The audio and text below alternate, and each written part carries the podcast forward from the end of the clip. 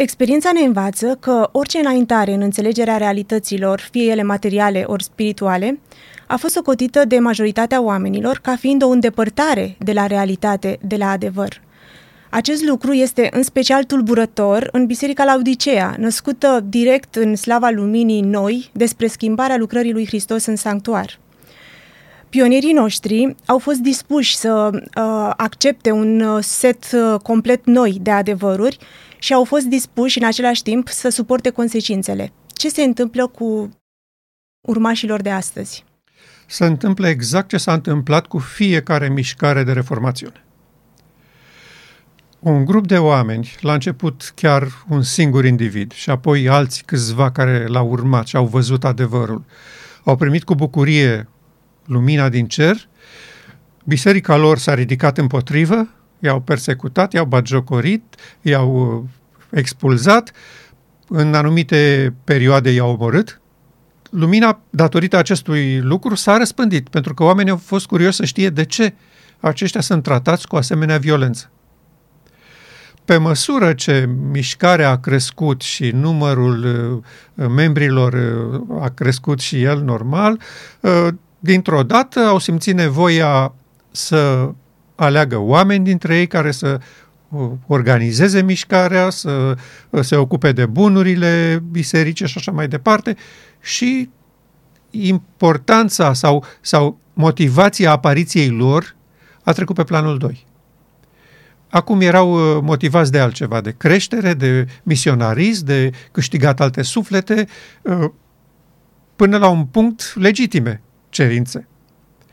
Dar ei au uitat că ceea ce i-au făcut deosebiți față de biserica mare în care s-au format au fost acceptarea unui adevăr sau mai multor adevăruri noi pentru timpul lor.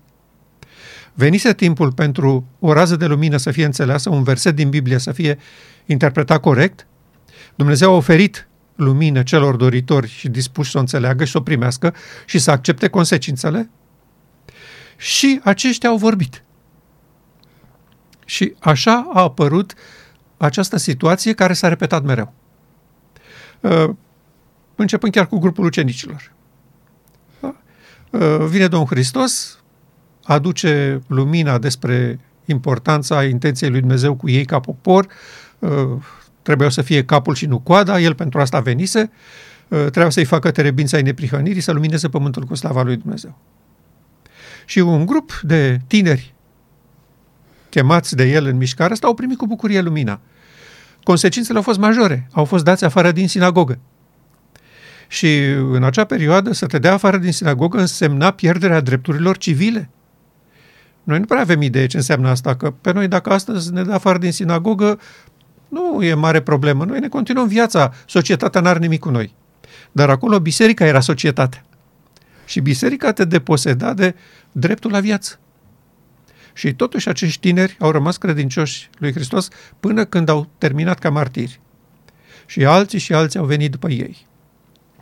În timpul reformațiunii, câțiva oameni zeloși și studioși au înțeles că sacramentele și tot ce se întâmplă în biserică nu este așteptarea lui Dumnezeu din Scriptură și că cel neprihănit va trăi prin credință. Imediat biserica a reacționat. Au fost consecințe.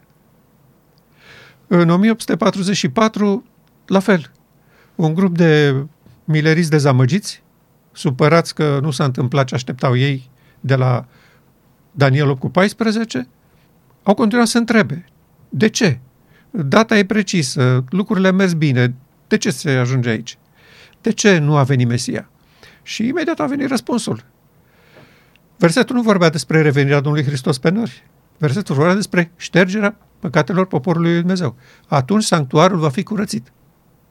Și asta a prins imaginația și mințile altora care au primit cu bucurie lumina și reacția bisericii asta a fost afară cu voi. Voi nu aveți ce căuta la noi. Și acum, care este motivația acestei situații? Vine lumina de la Dumnezeu, biserica trebuie să țină pasul, să crească, să continue, să înainteze și în loc să facă asta, ea se teme că se îndepărtează de la adevăr. Ei au transformat adevărul pionierilor lor în doctrine și orice înaintare de la ele lor li se pare depărtare de adevăr. Și asta îi face să stea foarte uh, uh, strâns de, de doctrinele lor și de crezurile lor și să privească cu suspiciune, cu teamă și uneori cu revoltă fiecare nouă rază de lumină pe care Dumnezeu o aduce. Și eu spun că intenția lui Dumnezeu ar fi fost cu poporul său să aducă permanent raze de lumină, nu așa la două, trei generații, cum observăm noi că s-a întâmplat, sau poate la mai multe. Foarte des. Dar ei nu erau dispuși să țină pasul. Și atunci Dumnezeu a tăcut. A așteptat până când a văzut că există oameni care nu sunt mulțumiți de ce se întâmplă, pentru că situația în toate bisericile s-a repetat la fel, de la ucenici încoace. Uh, ei au constatat că nu e regulă ce se întâmplă. Că uh, oamenii nu cresc în desăvârșire, că nu ajung mai sfinți, că nu se poartă mai frumos, că nu trăiesc mai bine după cum se predică. Și atunci ei încep să-și pun întrebări. De ce e situația asta? Ce se întâmplă aici? Și evident că Duhul lui Dumnezeu, văzând că ei se frământă, uh, eu îți spun situația în care a fost mama mea o foarte mare parte din viața ei. Ea constata că în viața bisericii, ea fiind la curent cu ce se întâmplă în biserică, fiind soție de pastor, nu este ceea ce se predică la învon.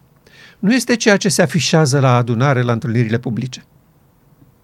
Și gândul ăsta o tortura, pentru că ea spunea, dacă ăsta e adevărul pe care noi îl predicăm, ar trebui să se vadă și în viața oamenilor. Și în viața mea, că nici la ea nu se vede. Adică ea nu spunea, eu sunt ok, dar biserica e rea. Nu. Ea se identifica cu tot poporul pentru că erau la fel, trăiau la fel.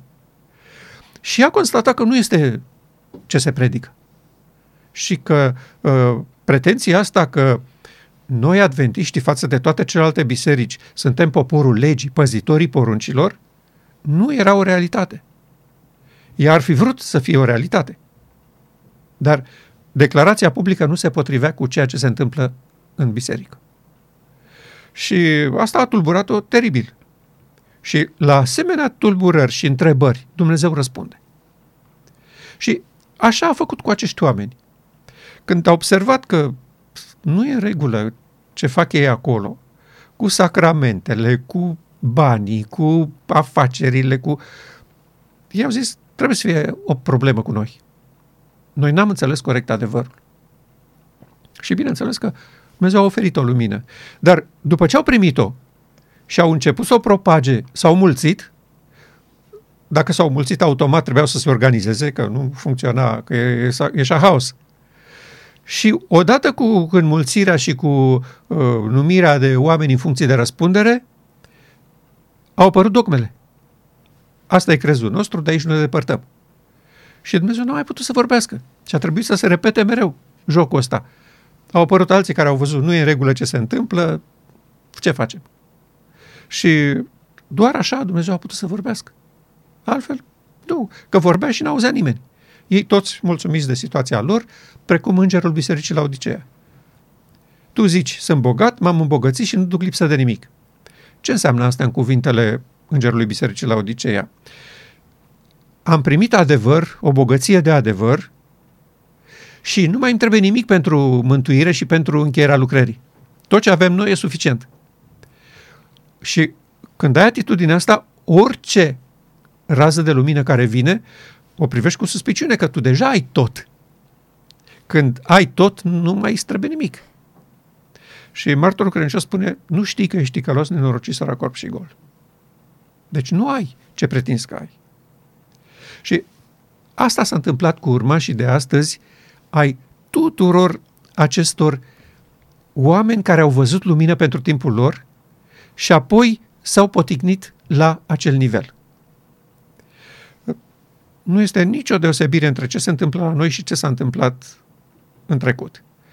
Dumnezeu a dorit ca poporul său să înainteze în înțelegerea adevărurilor din marea controversă, să-și înțeleagă destinul și rostul și mai ales scopul etern al lui Dumnezeu. Ce dorește El să facă cu planeta Pământ? Or, ă, bisericile până acum n-au făcut decât să stopeze acest drum, să blocheze intenția lui Dumnezeu în descoperirea adevărului pentru o generație Și ăsta este motivul pentru care astăzi suntem aici. Despărțiți de El, încă umblând după interese pământești, omenești, lumești. Pe lângă frică, unul dintre motivele principale pentru care poporul lui Dumnezeu, atunci când a fost cercetat, nu a primit lumină nouă, au fost prejudecățile. Despărțiți de Dumnezeu, este normal să avem prejudecăți. Domnul știe asta și nu pretinde de la noi să nu avem prejudecăți. Mm. Au avut și ucenicii prejudecăți. Natanael, poate să vină ceva bun din Nazaret? Mm-hmm. Problema este că atunci când te cercetează Duhul lui Dumnezeu, tu nu răspunzi acelei lumini, pentru că Duhul lui Dumnezeu a venit de fiecare dată, a cercetat atât individual cât și ca popor al lui Dumnezeu și a vrut să le spună, terminați cu prejudecățile, suntem, sunteți toți despărțiți de Duhul meu și nu putem decât să ne suspectăm unul pe celălalt, nu putem să știm niciodată sigur când celălalt ne spune adevărul sau nu. Aceasta s-a întâmplat încă din grădina Eden, cu Adam. S-a ascuns, pentru că era teamă, deja începuseră prejudecățile. În condițiile acestea, lui Dumnezeu este foarte greu să spună ce are de spus poporului, pentru că oamenii au prejudecăți. Încă de când am primit această solie, m-am întrebat de mai multe ori de ce Domnul nu a făcut nimic ca oamenii să, să facă lucrurile mai ușor, încât oamenii să nu aibă pietre de potignire sau cuie în care să-și agățe îndoielile. M-am întrebat de ce în cazul Domnului Isus nu a făcut Domnul în așa fel încât nașterea lui să fie un pic mai simplă, să nu dea atâtea motive de îndoială sau mm. nu se știa cine e tatăl. Adică sunt foarte multe persoane care s-au potignit în acest lucru și nu uh, au venit uh, la ceea ce Domnul îi chema prin Isus Hristos, tocmai din cauza faptului că uh, au crezut că nașterea lui este incertă și noi nu putem să credem uh, aceste lucruri erau plauzibile oarecum motivele lor, pentru că într-o societate ca noastră avem cutumele noastre, stereotipurile noastre și este normal cumva să nu vrem să ne asociem cu persoane răufamate din societate. Și m-am întrebat, Doamne, de ce nu ai făcut nimic ca lucrurile să pară mai simple? De ce Isus mergea în casa uh, unei prostituate? De ce Isus nu a făcut nimic în momentul în care Maria a, uh, a spart vasul de alabastru și l-a, i-a șters uh, picioarele cu, uh, cu părul ei? Era un gest uh, extrem de îndrăzneț pentru societatea lor. Sunt sigură că a doua zi uh, oamenii în cetate au comentat și cei care au găsit în aceasta o pricină de potignire uh, au fost cei care au strigat uh, în piață răstignește-l. Uh, refuzând lumina nouă, nu numai că ajungem să, o, uh, să ne opunem scopului etern al lui Dumnezeu, dar ajungem să facem uh, hula împotriva Duhului Sfânt și așa cum uh, l-au răstinit evrei uh, prima oară, uh, din păcate, poporul Advent l-au răstinit a doua oară pe Isus la, mine, la Minneapolis, tot din cauza prejudecăților, pentru că nu le-a convenit personalitatea lui Jones și Wagner în condiții în care sora Ellen White a recunoscut. E posibil ca personalitatea lor să nu fie dintre cele mai uh, blânde sau cele mai amabile sau așa cum vă așteptați voi. Dar Domnul lucrează cu oamenii pe care îi alege El și care răspund, de fapt, invitației, pentru că Domnul ar vrea să lucreze cu toți oamenii. În, în generația noastră se întâmplă același lucru. Sunt foarte multe prejudecăți uh, referitoare la persoanele care cheamă m, poporul la nunta mielului foarte multe persoane se vor potigni în aceste pietre de potignire și nu vor veni la nunta mielului, tocmai din cauza prejudecăților, pentru că nu cunosc timpul în care Duhul lui Dumnezeu îi cercetează și în care le spune terminați cu prejudecățile, nici uh, știe și inima ta de câte ori ai bârfit pe altul, de câte ori ai făcut rău, numai Domnul știe lucrurile acestea. Așa că ceea ce avem de făcut este să deschidem ușa inimii Duhului Sfânt și să îl lăsăm pe el să ne spele de aceste prejudecăți, ca să putem în sfârșit să vedem clar și să înțelegem ce vrea Domnul să facă cu poporul său. Da, și asta a produs o teamă de înaintare în lumină. Pentru că, bun, ai prejudecăți față de persoana respectivă, dar persoana cu timpul bun a îmbătrânit, a ieșit din joc, a murit, ce a spus ea a rămas. Nu, împotrivirea continuă. Deci, deci nu este doar o chestiune de nu, nu ne place nouă de nasul lui X. Este o chestiune de noi nu credem că Dumnezeu mai are ceva de spus acestui popor. Ne-a spus tot, Scriptura este completă, canonul este închis, nu are sens să ne apucăm acum să ne îndepărtăm de la adevărurile încredințate nouă.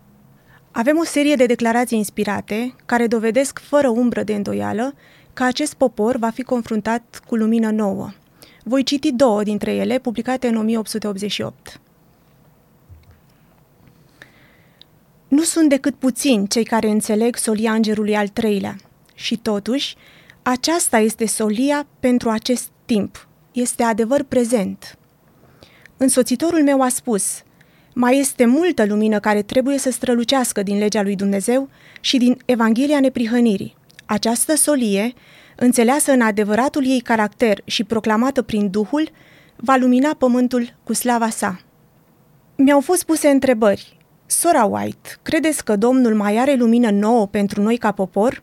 Am răspuns, cu siguranță, nu numai că așa cred, ci vorbesc în cunoștință de cauză. Știu că există adevăr prețios pe care trebuie să-l descoperim dacă noi suntem poporul care va sta în ziua pregătirii lui Dumnezeu.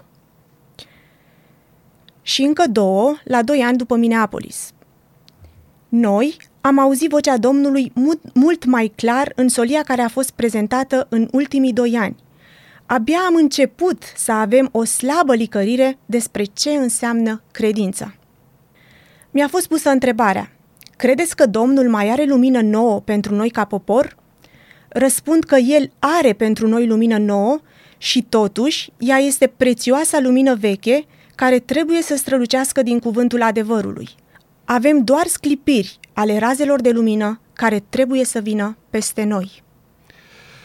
Uh, observi în fiecare dintre ele, ea punctează lucrul ăsta. Noi nu am primit tot adevărul și toată lumina ca să încheiem lucrarea. Uh, într-unul din ele spunea, dacă noi suntem poporul acela care trebuie să-L întâmpine pe nor pe Domnul, mult mai multă lumină urmează să primim.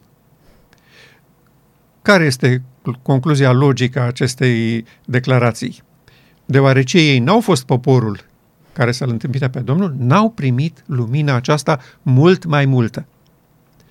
Acum, nu este de așteptat ca într-o generație următoare față de a ei să vină lumină mult mai multă ca să se poată încheia lucrarea? Sau, folosim cuvintele ei, dacă o generație îl va întâlni pe Domnul Hristos pe nori, acea generație urmează să aibă mult mai multă lumină decât a avut generația Sorei White. Asta este logica.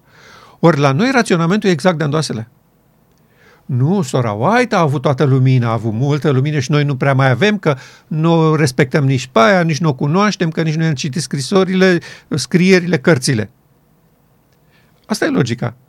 Uh, noi ne uităm la generația ei și spunem, o, oh, dacă ar fi și adventismul de azi, cum a fost ăla din timpul sorei White.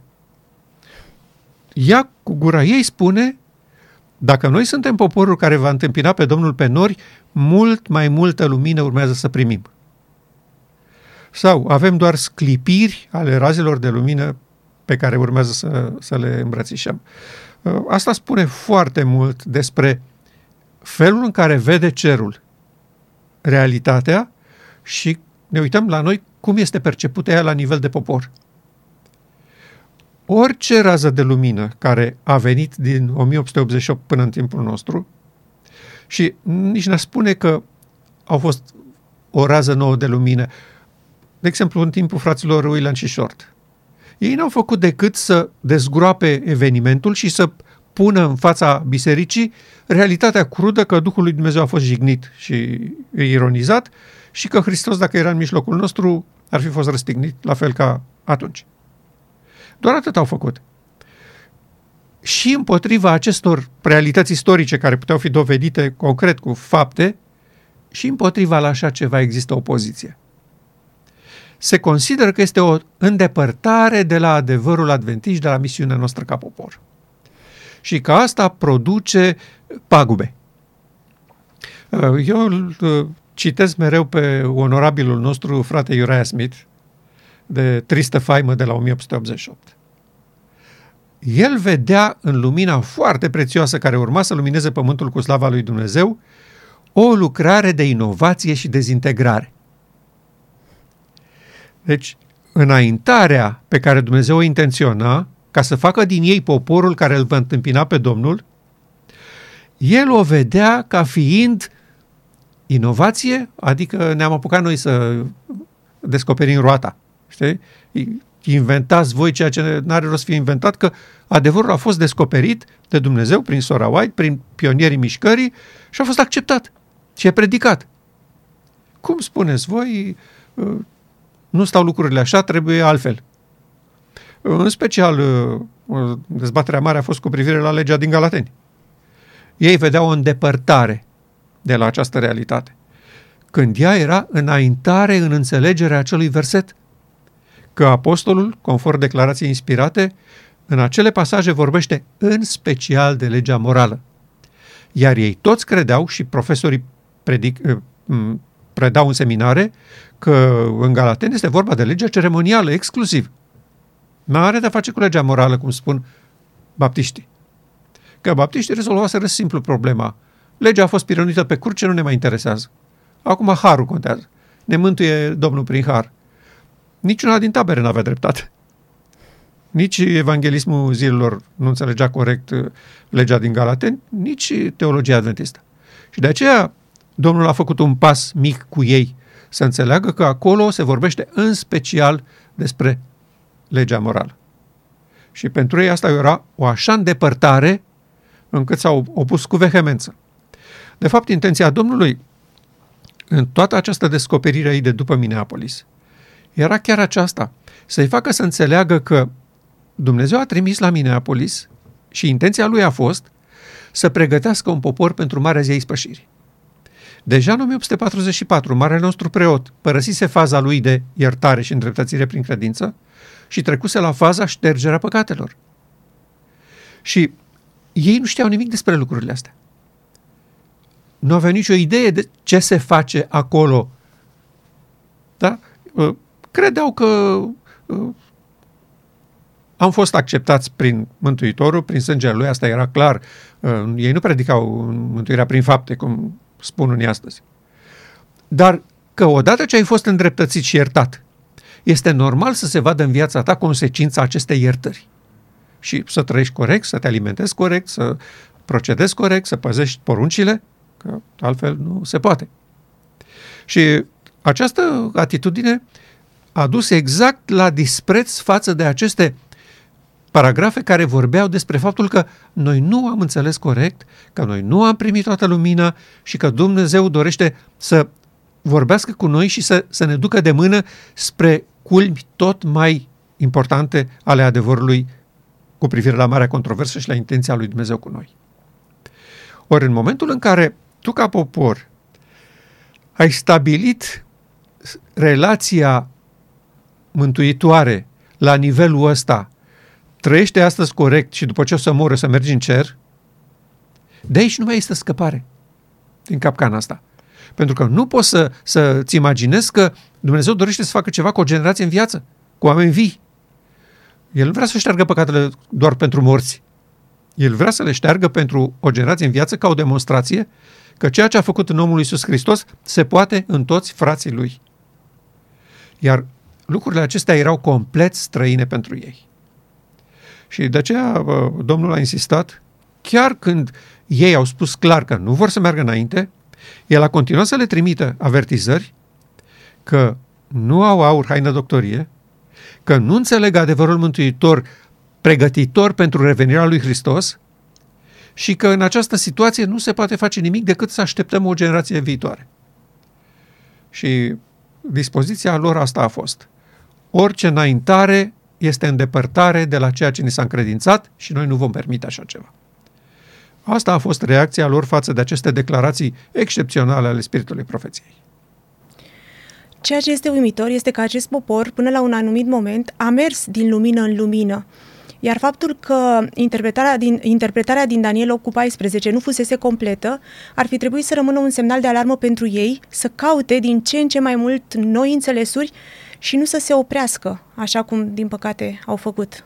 Da, asta este tragedia și de asta uh, orizontul lor s-a, s-a scurtat, s-a strâmtat din cauza faptului că nu au crezut că este posibil să vină altceva spectaculos și măreț, substanțial măreț, față de tot ce au știut ei. Uh, totdeauna refrenul pe care eu l-am auzit în poporul nostru a fost ăsta, măcar să trăim noi lumina pe care am primit-o. Nu ne trebuie nouă lumină nouă, deși pionierii s-au, s-au alcătuit ca mișcare și apoi au devenit biserică pe baza unui set de adevăruri noi, proaspete, neînțelese, necunoscute și neacceptate din bisericile de unde făceau parte. Și copiilor iau aceeași poziție ca bisericile de dinainte. Avem adevărul, nu ne trebuie nimic. Aud uneori, chiar din gura celor informați cu privire la 1888, că solia Jones Wagoner este completă, clară și că orice altceva în afara scrierilor lor ar fi o îndepărtare de la solia 1888. Cum se armonizează această poziție cu declarațiile sorei Ellen White de după 1888? Nu se armonizează deloc, pentru că ea spune clar că urmează să primim mult mai multă lumină, că solia îngerului al treilea are o slavă crescândă. Ce înseamnă asta o slavă crescândă? Că se va pătrunde tot mai mult și tot mai mult în misiunea lui Hristos de dincolo de perdea, că asta este solia îngerului al treilea, arată calea în Sfânta Sfintelor. Bun, ce se întâmplă în Sfânta Sfintelor? Aici sunt chestiunile importante. Ori noi, ca popor, n-am știut nimic de ce se întâmplă în Sfânta Sfintelor. Noi am crezut că Hristos stă acolo și face o treabă ceremonială, așa, de formă, care nu ne implică pe noi, nu are legătură cu noi. Declarațiile ei sunt clare. Lumina aceasta trebuie să crească. Avem de primit mult mai multă lumină decât avem acum. Să spui că uh, uh Jones și Wegener au venit cu setul complet de Soliangerului al treilea este o greșeală fatală. Fatală. Și nu o spunem numai noi comparând declarațiile sorei White cu solia trimisă în 1888. Dar noi avem chiar declarații din gura lor cu privire la ce se întâmplă cu viitorul bisericii cu privire la lumină nouă și adevăr prezent. Pentru că uh, Sora White, uh, sigur, uh, a avertizat. Vedeți că lucrurile nu stau bine. Vedeți că Dumnezeu are pentru noi și altceva. Vedeți că abia am început să zgâriem la suprafață despre ce înseamnă credința acum, în 1888. Că i-a făcut această declarație după Minneapolis. Prin urmare, ce am avut noi și am crezut până acum este superficial. Și acum la Minneapolis am zgâriat puțin superficialul ăla, să pătrundem spre lucrurile adânci ale lui Dumnezeu. Și zgâriatul s-a oprit. Pentru că Duhul lui Dumnezeu, când a văzut atâta opoziție și atâta scandal și atâta ceartă și inimii împietrite la nivelul de vârf al lucrării, a spus stop. Ne oprim, nu are sens să forțăm că iese mai mult rău decât bine. Și lumina s-a oprit, dar avertizările au continuat să vină. Și John și Wegener citeau și ei declarațiile astea, le ascultau și ei. Uh, erau în principal interesați de ce spunea cu privire la Minneapolis. Că Minneapolis însemna ei doi. To- când se vorbea de Minneapolis, asta însemna John Wegener și reacția opoziției. Și îți dai seama că erau foarte curios să citească, să analizeze, să verifice ce spune Sorai cu privire Și când ei citeau lucrul ăsta, că mult mai multă lumină urmează să primim decât am primit până acum, înțelegeau ce se întâmplă, că ce li s-a dat lor n-a fost decât un început. Așa, o bucățică. Și uh, dăm voie să citesc un paragraf din Jones, deci unul din solii de la Minneapolis, în care uh, el explică precis ce a fost la Minneapolis și ce urmează să fie într-o generație care este gata să-L întâmpine pe Hristos pe nori. Este o declarație formidabilă.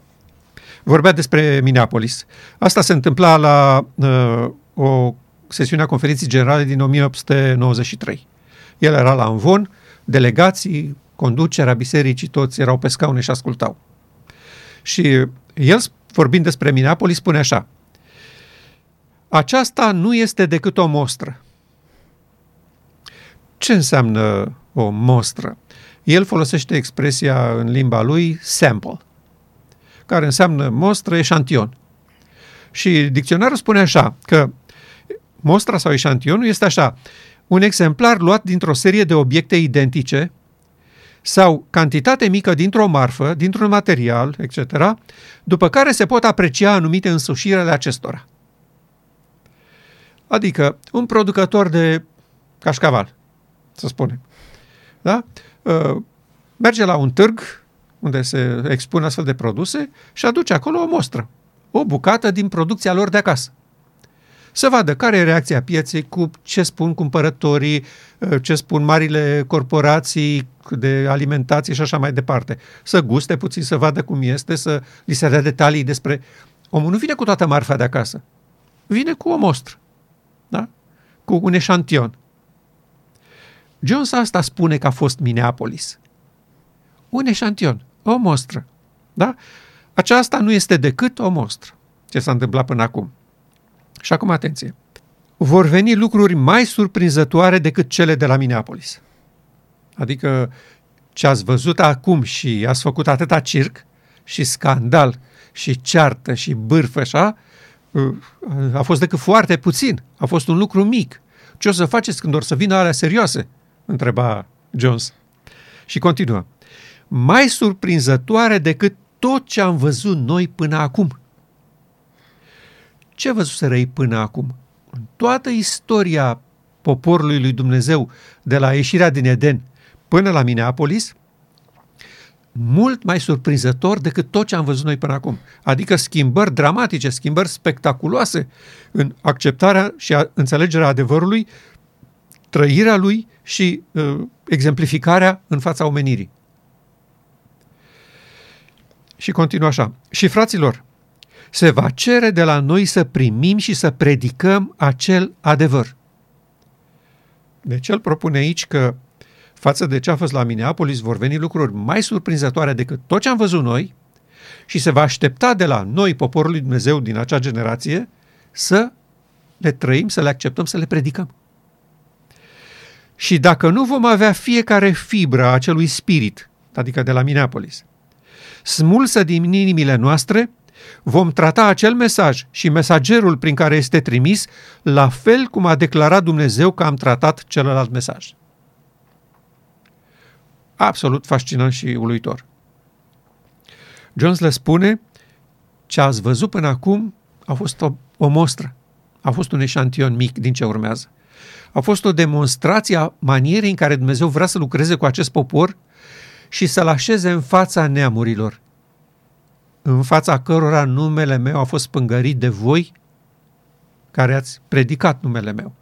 Și neamurile vor cunoaște că eu sunt Domnul când voi fi sfințit în voi sub ochii lor. Asta este un lucru mai spectaculos decât tot ce s-a întâmplat pe planeta Pământ.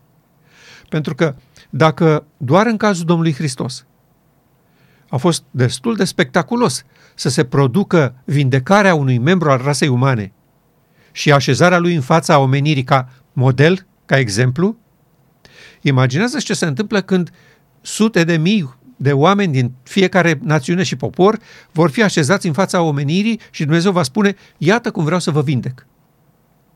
Va fi absolut surprinzător și, și uluitor.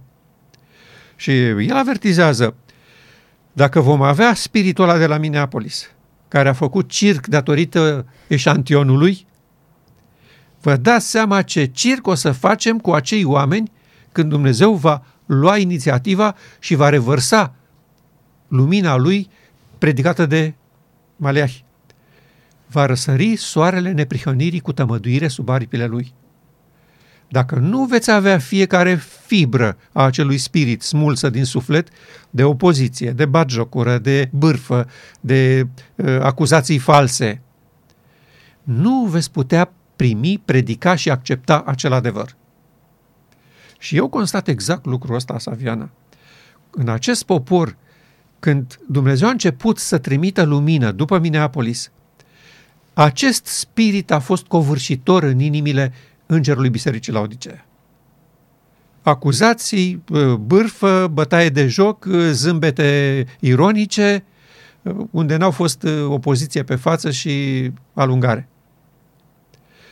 Acest spirit de la Minneapolis nu a fost smuls din inimile poporului nostru.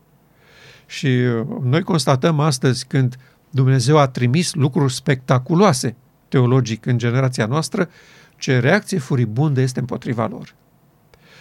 Care sunt lucrurile astea din ce în ce mai surprinzătoare care au venit după Minneapolis? În primul rând, imaginea cu privire la natura Domnului Hristos. A venit lumină și ne-a ajutat să înțelegem că el a fost un membru al rasei umane în care Dumnezeu a venit să locuiască conform scopului său etern. Asta dă peste cap teologia creștină despre Hristos, care spune el a fost un membru al divinității, care a renunțat la divinitate și a luat un trup omenesc și a venit să locuiască printre noi trei ani jumate. Da? Sau 30 de ani, a lucrat trei ani jumate și apoi a plecat înapoi. Și noi acum avem în cer un Dumnezeu care s-a a rămas cu corpul nostru, sigur, s-a identificat cu noi și nu, nu mai rupe această identitate, dar El e Dumnezeu. Și poporul spune, păi dacă El a fost Dumnezeu și a păzit legea, când o să fiu și eu Dumnezeu, o să păzesc și eu legea. Și este o pretenție absolut logică. Da? A venit lumină cu privire la lucrarea pe care o face Marele Preot în Sfânta Sfintelor și că noi trebuie să-L urmăm prin credință acolo, dincolo de perdea. Pentru că Hristos a intrat dincolo de perdea prin faptul că a devenit omenescul plus divinul. Și noi trebuie să intrăm dincolo de această perdea, acceptând să devenim și noi omenescul plus divinul. Aud pe mulți oameni și unii dintre ei pregătiți, cu studii superioare, care râd cu amărăciune de declarația asta că noi trebuie să intrăm dincolo de perdea. Ei spun, păi ce, mergem în cer să intrăm noi în a doua încăpere a sanctuarului ceresc? Nu înțeleg nimic din toată această uh, vorbire metaforică despre sanctuar și la Pavel, și la Domnul Hristos, și la apostoli. Nu înțeleg absolut nimic. Și de aceea lucrurile acestea sunt surprinzătoare față de tot ce au știut și au auzit ei, pentru că li se par depărtări grave de la adevărul adventist. Ori ele nu sunt decât înaintări în slava crescândă a soliei îngerului al treilea. Apoi a venit lumină cu privire la maniera în care Dumnezeu procedează cu noi. Că Dumnezeu nu ne constrânge, nu ne forțează, nu ne amenință, nu ne omoară ca să ne educe. Da? A venit lumină cu privire la sacrificiul etern pe care trebuie să-l facă Dumnezeu să mențină în viață ființe deconectate de la sursa vieții. A venit lumină cu privire la legea păcatului și a morții și legea Duhului de viață. Noi nu aveam aceste idei. Cum scăpăm de legea păcatului și a morții? Ce înseamnă să vină legea Duhului de viață? Lucrurile astea nu au fost discutate în mijlocul nostru și Dumnezeu a trimis lumină cu privire la ele. Și eu constat că poporul acesta nu ține cont de aceste declarații extraordinare și ale Spiritului Profeției și în cazul nostru al lui Jones. Fraților, vor veni lucruri mai surprinzătoare decât tot ce am văzut noi până acum. Eu constat că în fața acestei declarații, corpul pastoral și teologia adventistă este complet nepregătită. Nu sunt pregătiți să accepte că vor veni lucruri și mai surprinzătoare și mai spectaculoase cu privire la Hristos și lucrarea Lui. Uh, ei au văzut în misiunea lor recentă chemarea de a transforma acest popor și a-l face cât mai puțin diferit de celelalte biserici. Să facem pasul către ei, cât să nu renunțăm la doctrina noastră, dar nici să nu părem uh, opuși și ciudat de deosebiți față de ei. Și încet, încet, uh, întâlniri și uh, prietenii și aprecieri în anii 50, Biserica Protestantă ne-a întins mâna dreapta părtășiei și ne-a urecheat că noi avem un profet și că credem adevăruri complete biblice, cum e sanctuarul. Și noi am zis, da, aveți dreptate, renunțăm la ele încet, încet și a încetat dezbaterea și predarea cu privire la sanctuar și ce înseamnă el pentru poporul Advent a fost transformat așa într-o uh, jucărie uh, veche. Da? Uh, avem și noi ceva special, dar nu e foarte important pentru viața noastră acum.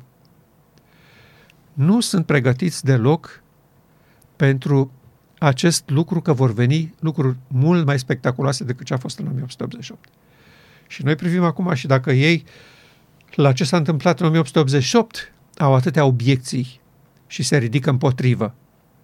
Cum să nu se ridice împotriva razelor prețioase de lumină care au venit în timpul nostru cu privire la multe subiecte teologice? Este absolut de înțeles. Și noi amintim tuturor prietenilor noștri sau celor interesați de Solia 88 și dorim să repetăm cu această ocazie să ia în serios declarația lui Jones. Ce a trimis Domnul 1888 nu a fost decât o mostră, un eșantion. Nu a fost produsul complet și autentic. A fost o idee despre ce vreau să fac cu voi, unde vreau să vă duc și cum veți reacționa voi. Aici au fost bătăliile. Aceste două lucruri trebuie clarificate.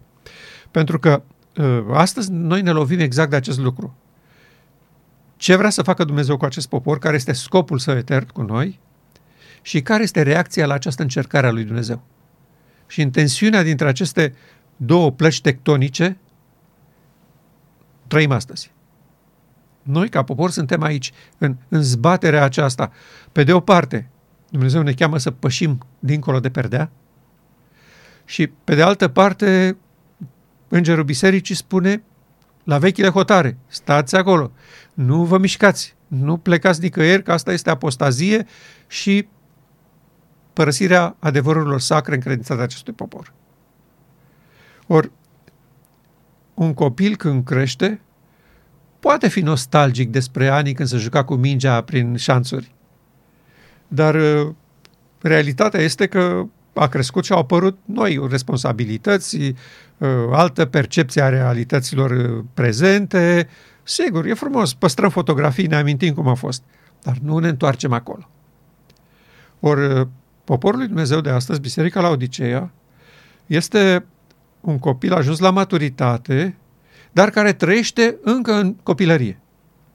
Încă cu jucăriile, cu mingea, cu plăcerile egoiste, nu este conștient de responsabilitatea unică pe care Dumnezeu a încredințat-o.